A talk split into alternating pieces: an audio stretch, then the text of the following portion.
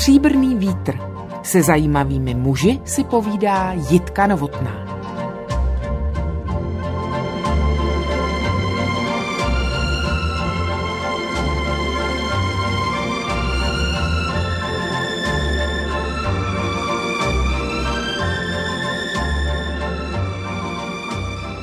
V našich očích je to nadaný dějepravec, člověk, který dokáže poutavě přiblížit minulost českého národa skrze lidské osudy, příběhy a pochopitelné pohnutky. Když hovoří o svém vlastním životě, Neváhá ho charakterizovat jako snůžku malérů a krásných momentů.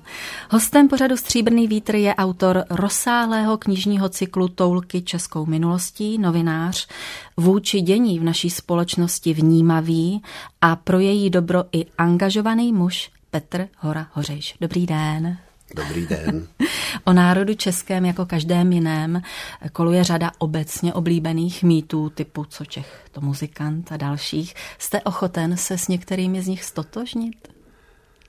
Tak těch mýtů je opravdu hodně a ten, se kterým jsem ochoten se stotožnit, jste rovnou řekla, co Čech, co muzikant. Já si myslím, že ta naše muzikálnost svým způsobem upadá a spíše se pohybuje v tom interpretačním nebo poslechovém prostředí.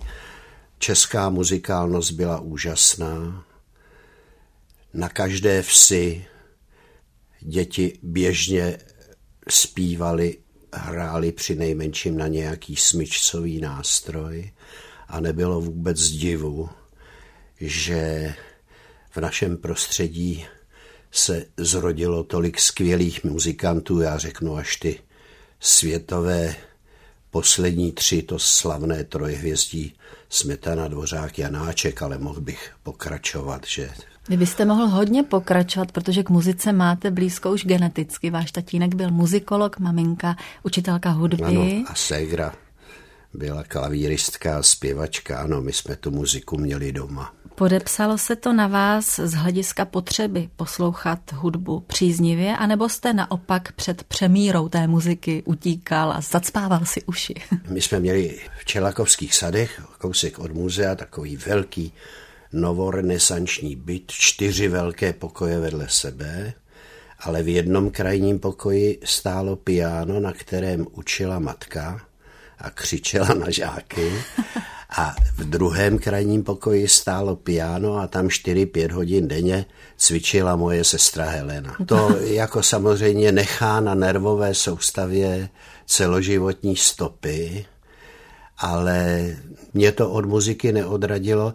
Já jsem ji samozřejmě vždycky rád poslouchal.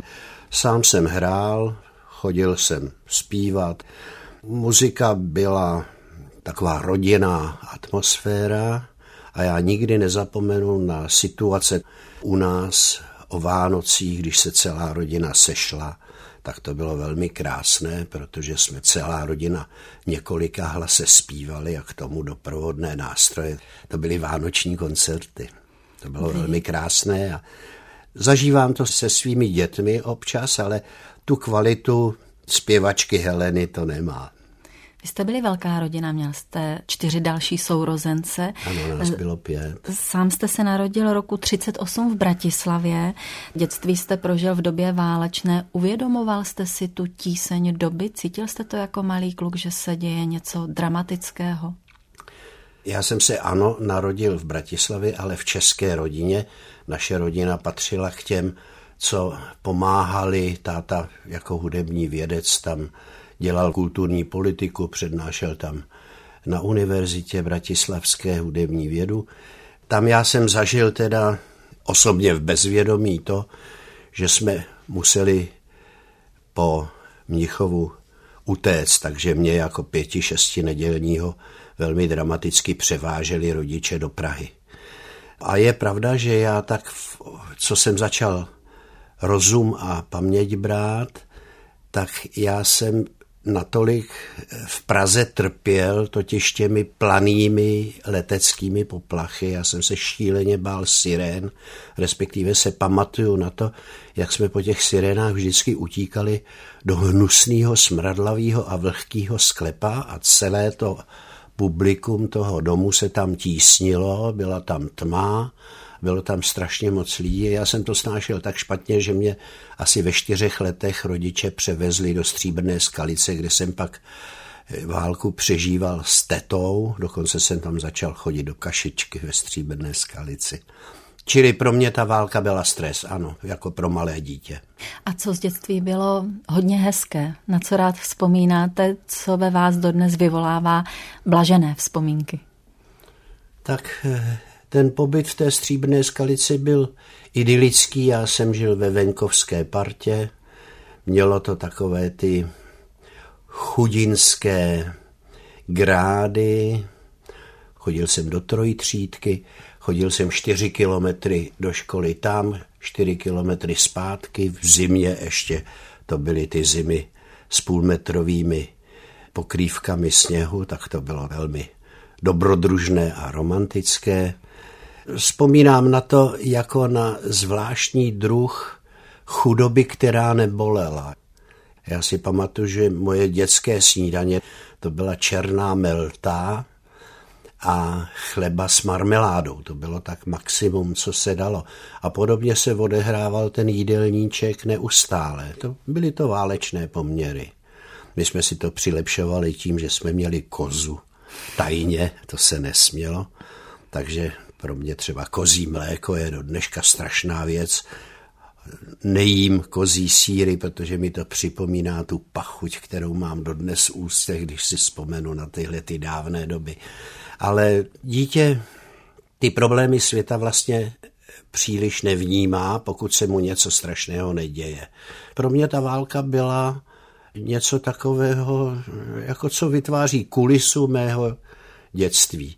My se do dneška scházíme se spolužáky částečně z obecné školy a ze střední školy a často se při těch vzpomínkách vracíme do té doby a uvědomujeme si retrospektivně, jak to byla doba mizerná, ale jak my jsme v tom byli šťastní a spokojení.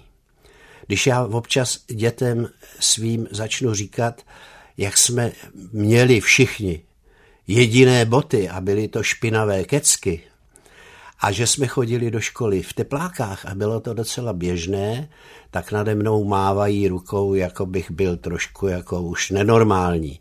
Ale ono to tak bylo, ale nám to vůbec nevadilo. My jsme si ty dětské hry a ta kamarádství uměli v té chudobě a v tom počínajícím bolševickém režimu báječně užít.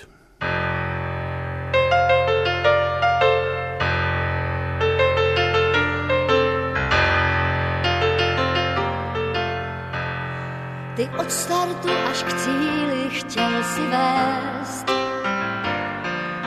a zažil si pak místo výhry pát.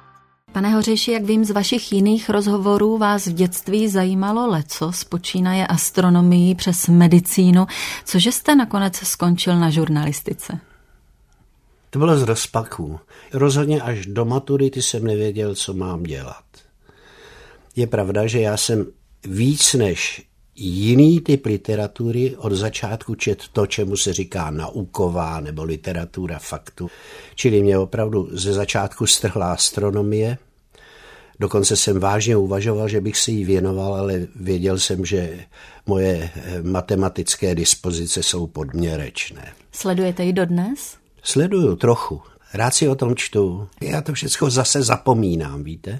Koukám na to s pocitem zázračnosti přírody a toho systému, který je tak strašně složitý a celoživotně váhám, jak tohle mohlo vzniknout víceméně samovolně, ale eventuální víra v nějakou bytost, která to všecko dala dohromady, ten úžasně složitý stroj, mi ve vysvětlení moc nepomáhá. Já jsem byl hodně ovlivněn tím o sedm let starším bratrem Pavlem. Začal jsem uvažovat po jeho příkladu o medicíně a skončilo to tím, že on mě iniciativně vzal do pitevny a tím to skončilo, protože já jsem po deseti minutách vyběh bledý, napůl omdlelý a zanevřel jsem na ten obor. No a když přišel čas rozhodování, tak jsem chtěl udělat radost tatínkovi, ten tiše, beze slova, ale zcela jistě toužil potom, aby někdo převzal jeho řemeslo. A já jsem tak k tomu byl nakloněn, že bych šel studovat hudební vědu. Zaplať pámbu hudební vědu tenkrát neotevřeli, tak jsem přešel na novinařinu. Nebudu to kritizovat.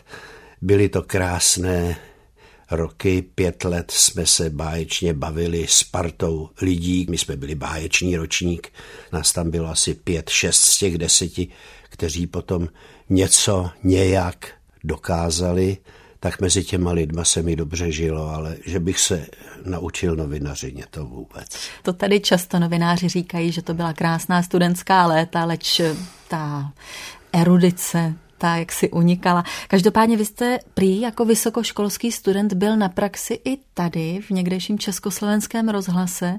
Líbilo se vám tady? Já jsem byl asi na dvou nebo na třech místech, na jednom se mi líbilo, to bylo v redakci dětí a mládeže. Tam jsem dělal podvečery s písničkou, to se mi líbilo. Ale do rozhlasu já jsem se dostal z vlastní iniciativy, protože my jsme ještě byli ti vysokoškoláci, co se rozmistovali na umístěnky.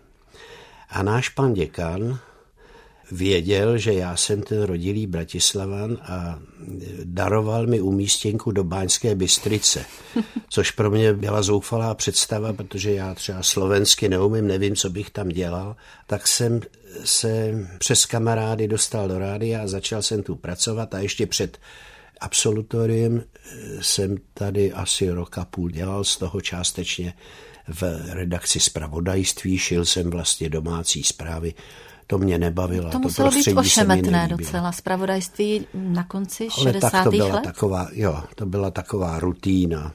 Ale kdo si zjistil, že mám jakési nadání, tak mi asi dvakrát nebo třikrát vyslali na reportáž. Ty já jsem dělal s pocitem studu, protože to vždycky byly politické reportáže a já už jsem měl velmi vyhraněný názor na tehdejší politiku. A když mi nabídli, že o 1. máje půjdu s krátkovlnkou pod ocas svatého Václava vykřikovat hesla a reportovat, jak kráčejí žižkovské ženy, tak jsem zdrhnul jako zajíc a protože jsem měl jakési kontakty v nakladatelství Albatrosa, tam se dělaly nevinné dětské knížky, tak jsem pláchnul ke knížkám.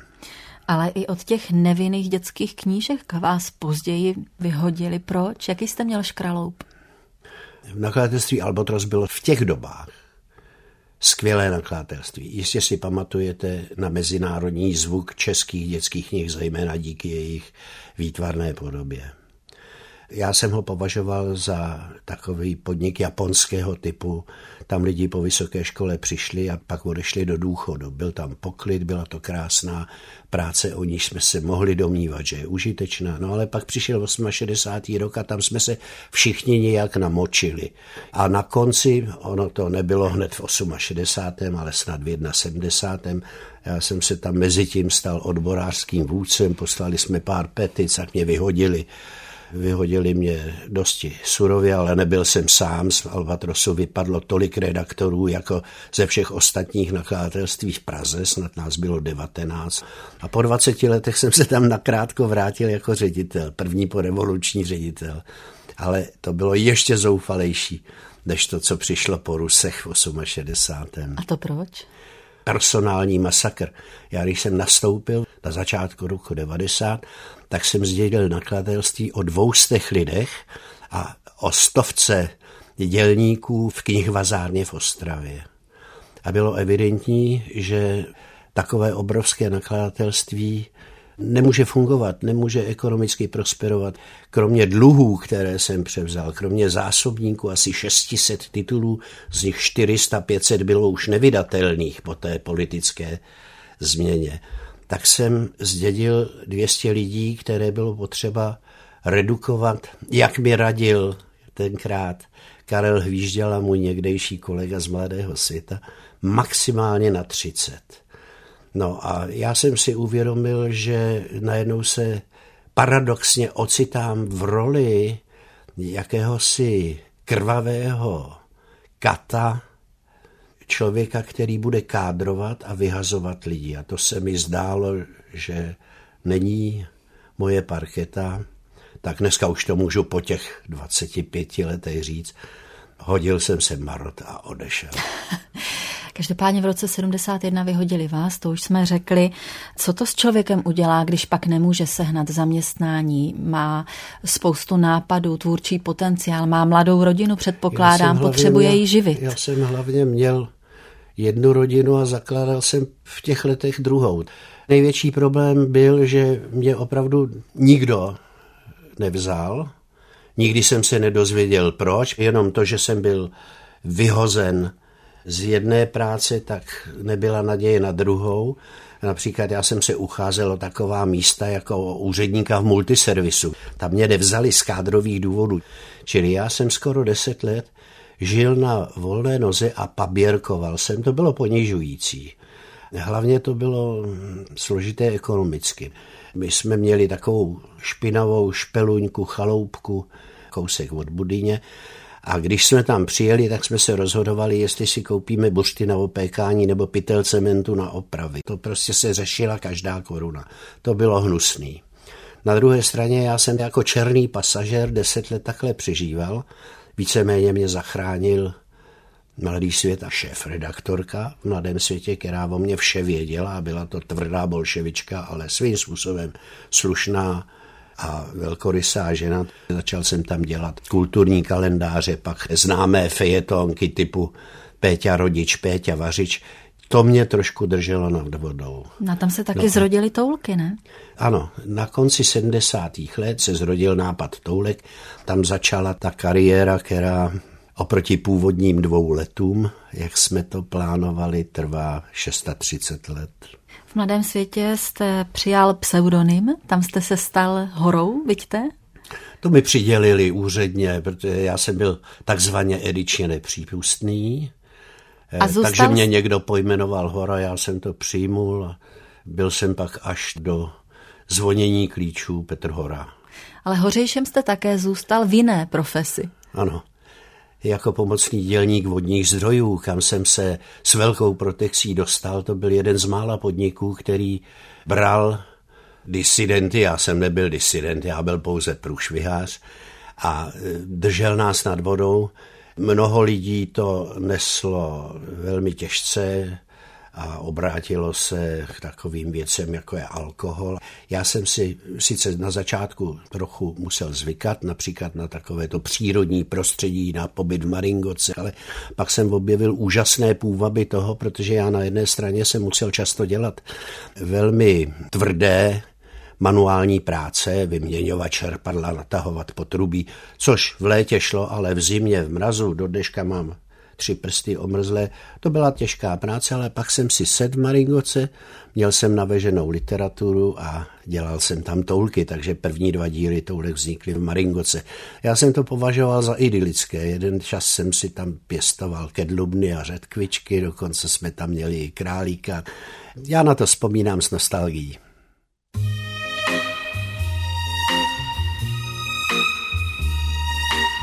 Český rozhlas dvojka.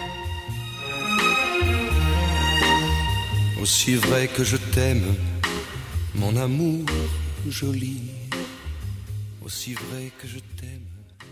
Hostem pořadu Stříbrný vítr a Jitky Novotné je spisovatel a publicista Petr Hora Hořejš. Toulky českou minulostí jste psal jako seriál od roku 1979. Brzy začaly vycházet knižně. S jakou představou o obsahu, o pojetí, možná o žánru jste je koncipoval?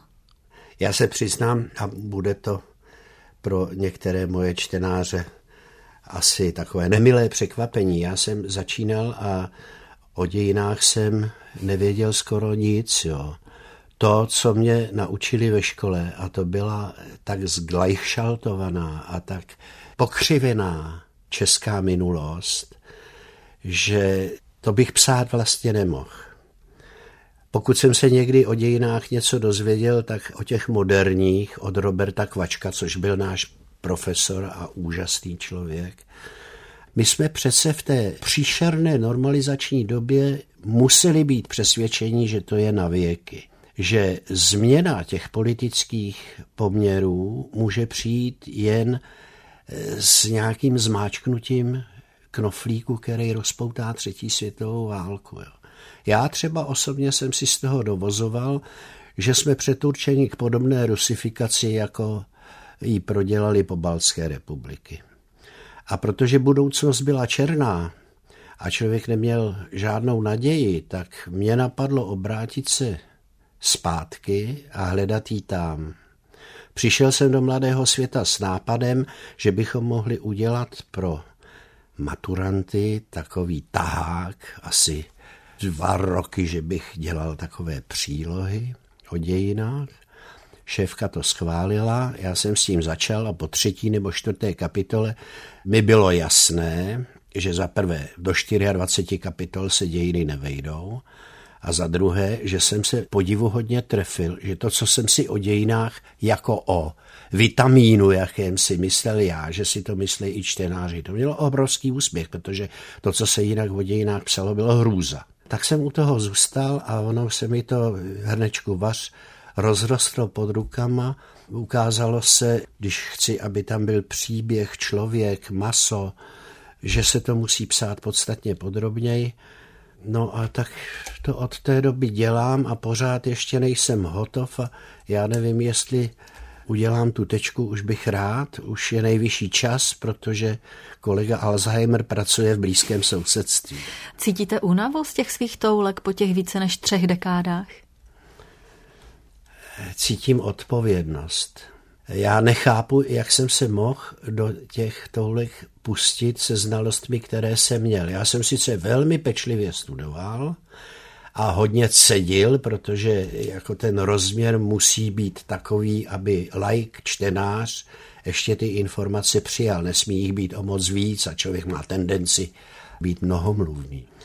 Ale tenkrát jsem o dějinách nevěděl nic. Já to na tom prvním díle vidím, tu povrchnost, jakou jsem to psal. A teď dělám 14. díl a už se s ním neumím vyrovnat, protože všecko je pro mě důležité. Je nejvyšší čas, abych udělal tečku. Víte, takový nezměrný, nedozírný projekt by si zasloužil velkou péči nějakého ústavu nebo aspoň badatelského týmu. Neměl jste někdy chuť přizvat kolegy, aspoň rešeršisté by se hodili, ne? Já jsem několikrát spolupracoval na knížkách s někým.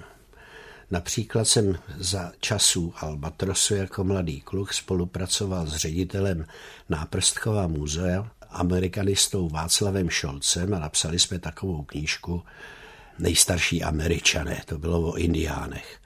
On dodal ty odborné podklady, já jsem to nějakým způsobem literárně zpracoval. Mohl bych říct několik takovýchhle zkušeností. Každá kolektivní práce je dvojnásobek práce. Pokud chcete uplatnit svoje představy a smířit je s představami toho druhého, tak to trvá, ale rozhodně to neušetří žádný čas. Já jsem osamělý jezdec a snažím se si za svoji práci odpovídat a myslím si, že není co dneska měnit, osamělým jezdcem už zůstanu. Do které kapitoly nebo do kterého dějiného úseku jste se nořil třeba s určitým sebezapřením, protože vám ta etapa nebyla blízká, nepříliš vás zajímala, cítil jste, že se budete muset těžce prokousávat fakty, které jsou nezáživné? Když se zasvětíte, tak zjistíte, že i zdálivě nezáživné kapitoly nebo nezáživná složitá témata jsou zajímavá. Spíše problém je uchopit. Já jsem měl ten problém vždycky, ale přece jenom něco vynikalo. A to vznikalo ještě za totáče takzvaně, čili o to to bylo složitější. Husitství. Husitství je přetěžká kapitola, protože snadno lze ho oslavovat podle nejedlého. Husité byli vlastně předchůdci revolučního proletariátu. Tenhle ten blábol byl oficiální historiografií. Tak to je jedna poloha toho husitství, taková jako, že to je největší kapitola našich dějin, jak vykládal Palacký. Na druhé straně v těch husických dějinách jsou příšernosti, vyvražďování, fundamentalistické Žižkovo a tak. Tak tam já jsem se velmi potácel a jsem rád, že i tenkrát jsem dokázal říct obojí, že na jedné straně to husitství mělo svůj význam pro náš národ, ale pro celou Evropu byl to jakýsi předstupeň pozdější reformace, ale na druhé straně to byla velmi krvavá a zlá kapitola našich dějin. Husitství zůstane problém vždycky. No a teď, jak píšu ten 14. díl, tak jsem se tři čtvrtě roku máchal v literatuře o TGM, o Masarykovi. Na jedné straně já jsem ta generace, která se o Masarykovi dozvěděla dvě věci, že to byl agent imperialismu a že dával stříle do dělníků. Samozřejmě nesmysl. Ale teď čtu teda tu novodobou literaturu a zjišťuju, že ona už teda netatíčkuje, už to není tatíček, ale pečlivě se vyhýbá všemu, co nějakým způsobem toho Masaryka může spochybňovat. A těch věcí je mnoho. To začíná u jeho rodiště. Není tak úplně jisté, že se narodil v Hodoníně. Kousek od tam jsou Kopčany, kde je takzvaný rodný dům Masarykův a je na něm dokonce cedulka, sám jsem ji v létě viděl, kde je napsáno zde v Kopčanech se narodil TGM a matrikován byl v Hodoníně. Pak přes legitimitu jeho otce, toho kočího, to je velký problém. A jak vy to vidíte, byl to císařský synek? Prosím vás, všechno jsou to spekulace. Že to byl císařský synek si rozhodně nemyslím, považuji to za bulvár, i když já bych byl pro, aby se tím někdo korektně zabýval a zjistil, co to znamená ten kopiář císaře, kde jsou dvě poznámky o patrně mamince Masarykově, paní Kropáčkové, ale spíš si myslím, že pokud nebyl jeho pravým otcem ten Josef Masařík, Kočí, tak si dovedu představit, že to byl někdo z té rodiny takových hodonínských baťů, těch redlichů, patrně Natan Redlich, který měl těch levobočků víc. Ale to je strašně složitá otázka. Já jsem to nakousl jenom proto, že se mi zdá, že se naše moderní historiografie těmhletěm konfliktním tématům v osobnosti Masarykově pořád vyhýbá. Mně se zdá, že vy musíte zažívat velká muka rozhodování, protože schromáždíte spoustu informací, údajů, hypotéz a pak to musíte rozetnout a rozhodnout se, jak příběh uchopíte, jak ho vylíčíte vy. Je to tak?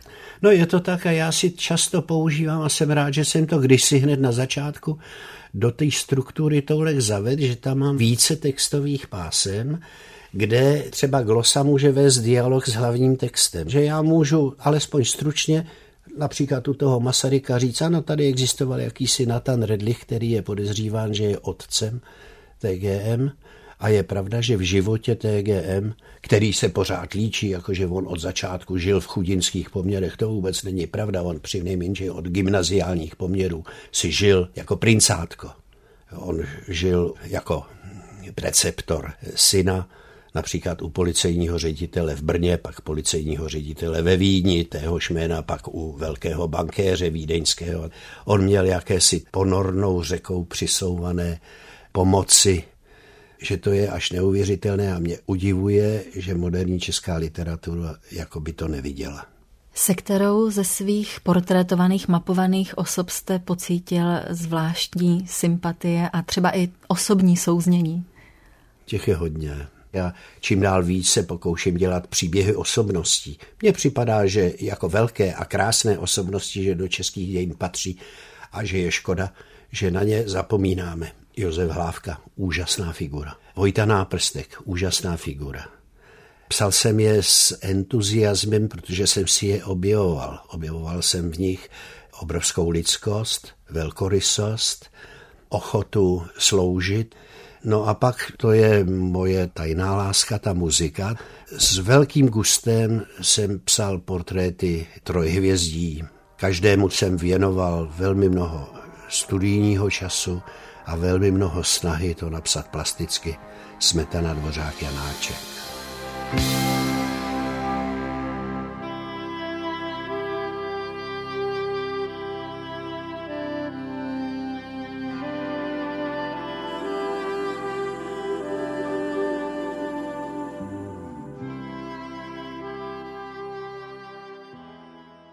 Pane Hořejši, jste obdařen barvitou představivostí v tom smyslu, že za fakty, které schromáždíte, vidíte návdavkem obrazy, atmosféry, třeba cítíte vůně daného prostředí. Máte takovou barvitou představivost? Já si myslím, že ne příliš. Já se snažím být dost věcný.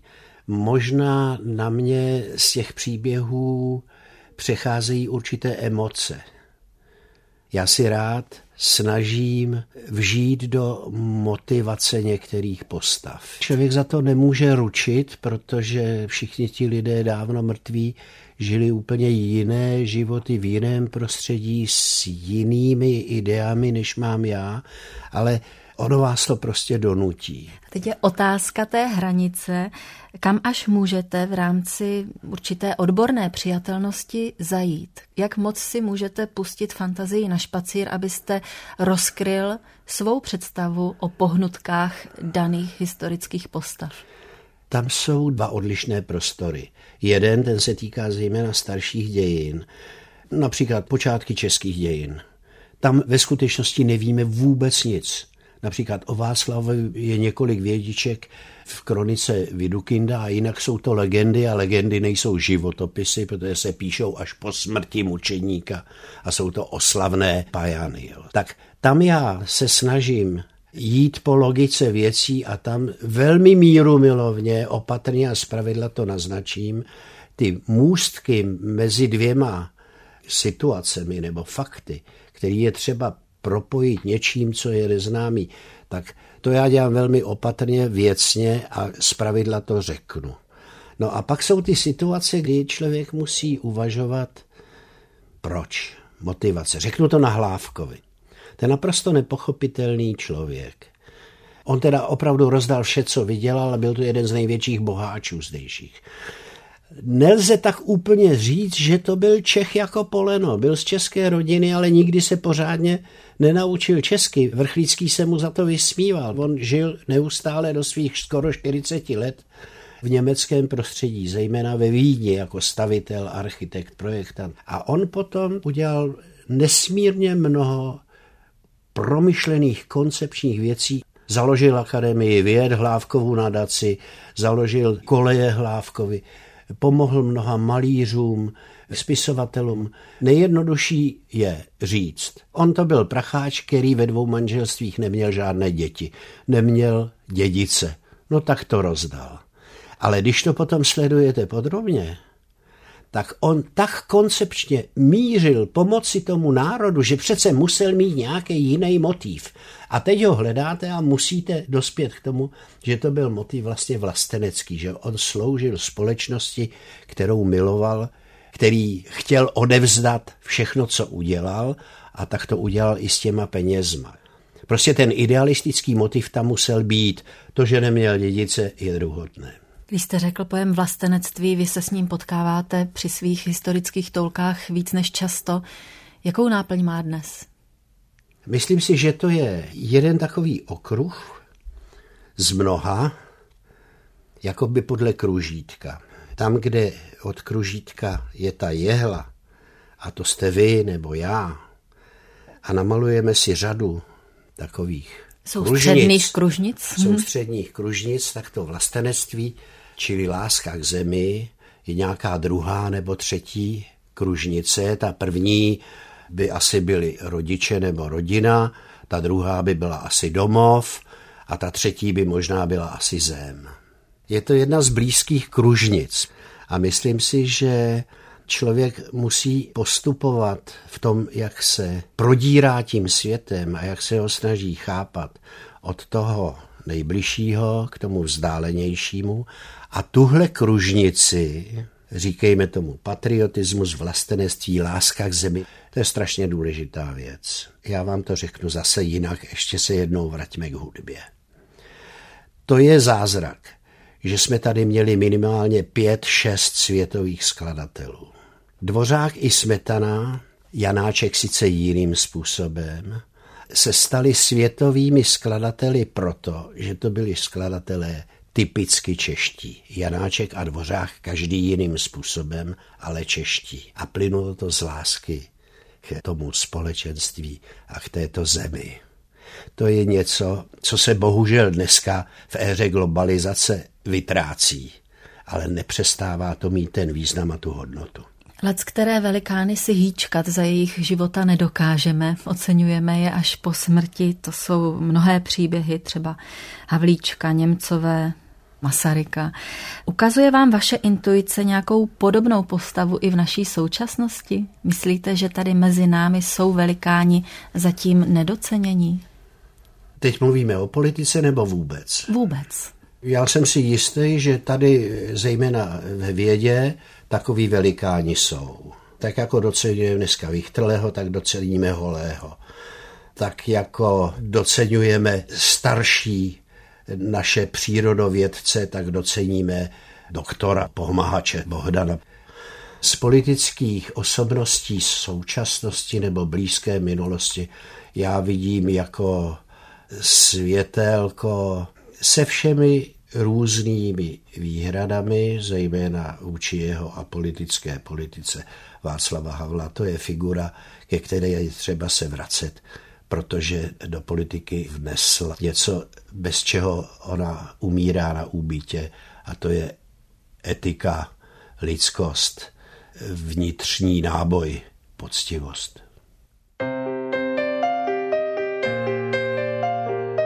Český rozhlas dvojka. Ztrácím půdu pod nohama, zas to prokletí. Vezmu nohy na ramena, svět je Měl jsem tři ženy a s každou dvě děti.